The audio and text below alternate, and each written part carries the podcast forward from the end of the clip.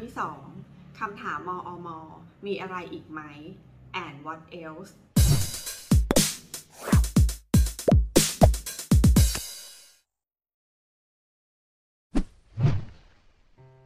สวัสดีค่ะ กลับมาพบกันอีกครั้งนะคะ ใน EP ที่ 2 ของสรุปหนังสือ Coaching Habit ค่ะ หนังสือเล่มนี้นะคะก็จะมาบอกเรื่องของวิธีการใช้ 7คำถามนะคะ ที่จะช่วยเพิ่มทักษะสำคัญในการโค้ชค่ะสำหรับคำถามแรกที่ผ่านไปนะคะ คือคำถามจุดประกายคำถามจุดประกายก็คือว่าคุณมีอะไรในใจอยากจะเล่าให้ฟังบ้างไหม ซึ่งเป็นคำถามแรกนะคะสำหรับการใช้เริ่มการสนทนาค่ะ ช่วยให้ไม่ต้องเสียเวลานะคะ พูดคุยอ้อมค้อม ในประเด็นที่ไม่สำคัญแล้วก็เข้าเรื่องได้เลยเลิกเกริ่นนำแล้วก็ยิงคำถามไปเลยค่ะ พวกเราคงคุ้นเคยกับฉากเปิดตัวของหนังเรื่องเจมส์บอนด์ใช่ไหมคะ ไม่มีภาคไหนเลยนะคะ ที่ไม่สร้างความประทับใจและก็จดจำให้กับคนดู เพราะทุกภาคล้วนเปิดตัวด้วยความตื่นเต้น แต่ในการตั้งคำถามนะคะ เรากลับไปเสียเวลาใช้วิธีเกริ่นนำค่ะ เยินเยอะไม่น่าตื่นตื่นเต้นเหมือนฉากเปิดตัวในหนัง ถ้ารู้แล้วว่าเราจะต้องถามอะไรนะคะ ก็ให้รีบเข้าประเด็นแล้วก็ยิงคำถามออกไปเลยค่ะ เมื่อยิงคำถามออกไปแล้วนะ ก็นั่งนิ่งๆแล้วก็รอคำตอบของอีกฝ่ายค่ะคำถามที่ 2คำถามมอมมีอะไรอีกไหม and what else เป็นคำถาม 3คำที่ทรงพลังมาก ด้วยเหตุผล 3 ประการ คือ 1. การมีทางเลือกที่มากกว่า ย่อมนำไปสู่การตัดสินใจที่ถูกต้องกว่า 2. มันทำให้คุณสามารถควบคุมตัวเองได้ 3. มันช่วยประวิงเวลาได้มากขึ้นคำตอบแรกจากปากใครสักคน มักไม่ใช่คำตอบเดียวที่เขาไมีอยู่ในใจค่ะ และก็ยากจะเป็นคำตอบที่ดีที่สุดคำถามที่ควรถามต่อไปก็คือ มีอะไรอีกไหม 1. การมีทางเลือกที่มากกว่าย่อมนำไปสู่การตัดสินใจที่ถูกต้องกว่า 71%ของการตัดสินใจทั้งหมด มักมีทางเลือกก่อนหน้านั้นว่า ควรทำหรือไม่ควรทำมีการศึกษาว่าหากมีทางเลือกแค่ 2 ทาง ว่าควรทำหรือไม่ควรทำ โอกาสตัดสินใจผิดพลาดมีถึง 50%แต่หากเพิ่มช่องทางเลือกเข้าไป เป็นว่าควรทำอย่างนี้หรือทำอีกอย่างหนึ่ง หรือไม่ควรทำเลย เรียกว่าเป็น 3 ทางนะคะ อัตราการตัดสินใจล้มเหลวจะอยู่ที่ 30%ค่ะ เมื่อตั้งคำถามว่ามีอะไรอีกไหม คุณจะมีทางเลือกที่มากขึ้น แล้วนำไปสู่การตัดสินใจที่ดีกว่า ก็จะมีโอกาสประสบความสำเร็จมากกว่าค่ะ ข้อที่ 2 มันทำให้คุณสามารถควบคุมตัวเองได้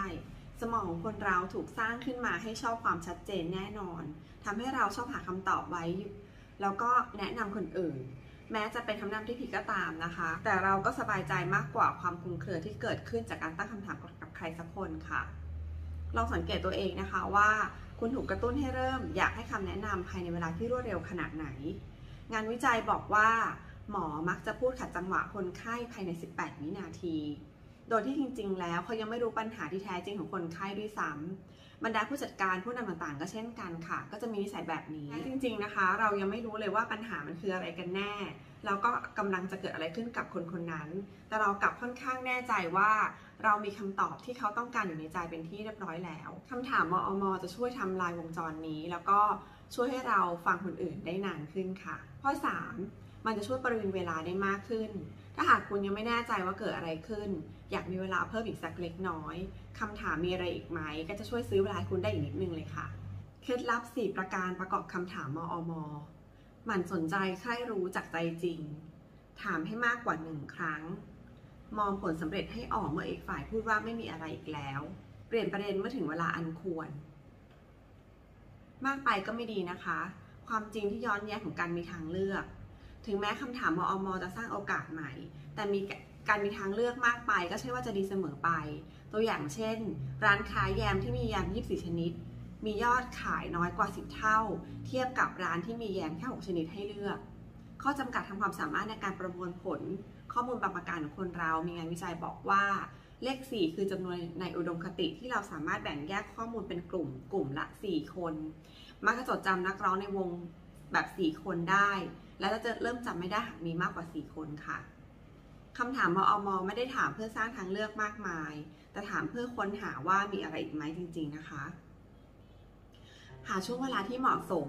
ในการถามคำถามมอมจะมีจังหวะในการถาม ตัวอย่างคำถาม เช่น มีอะไรที่คุณยังทำได้อีกไหม ปัญหาที่แท้จริงที่คุณเผชิญอยู่ตอนนี้คืออะไร ตอนนี้มีประเด็นสำคัญอะไรบ้าง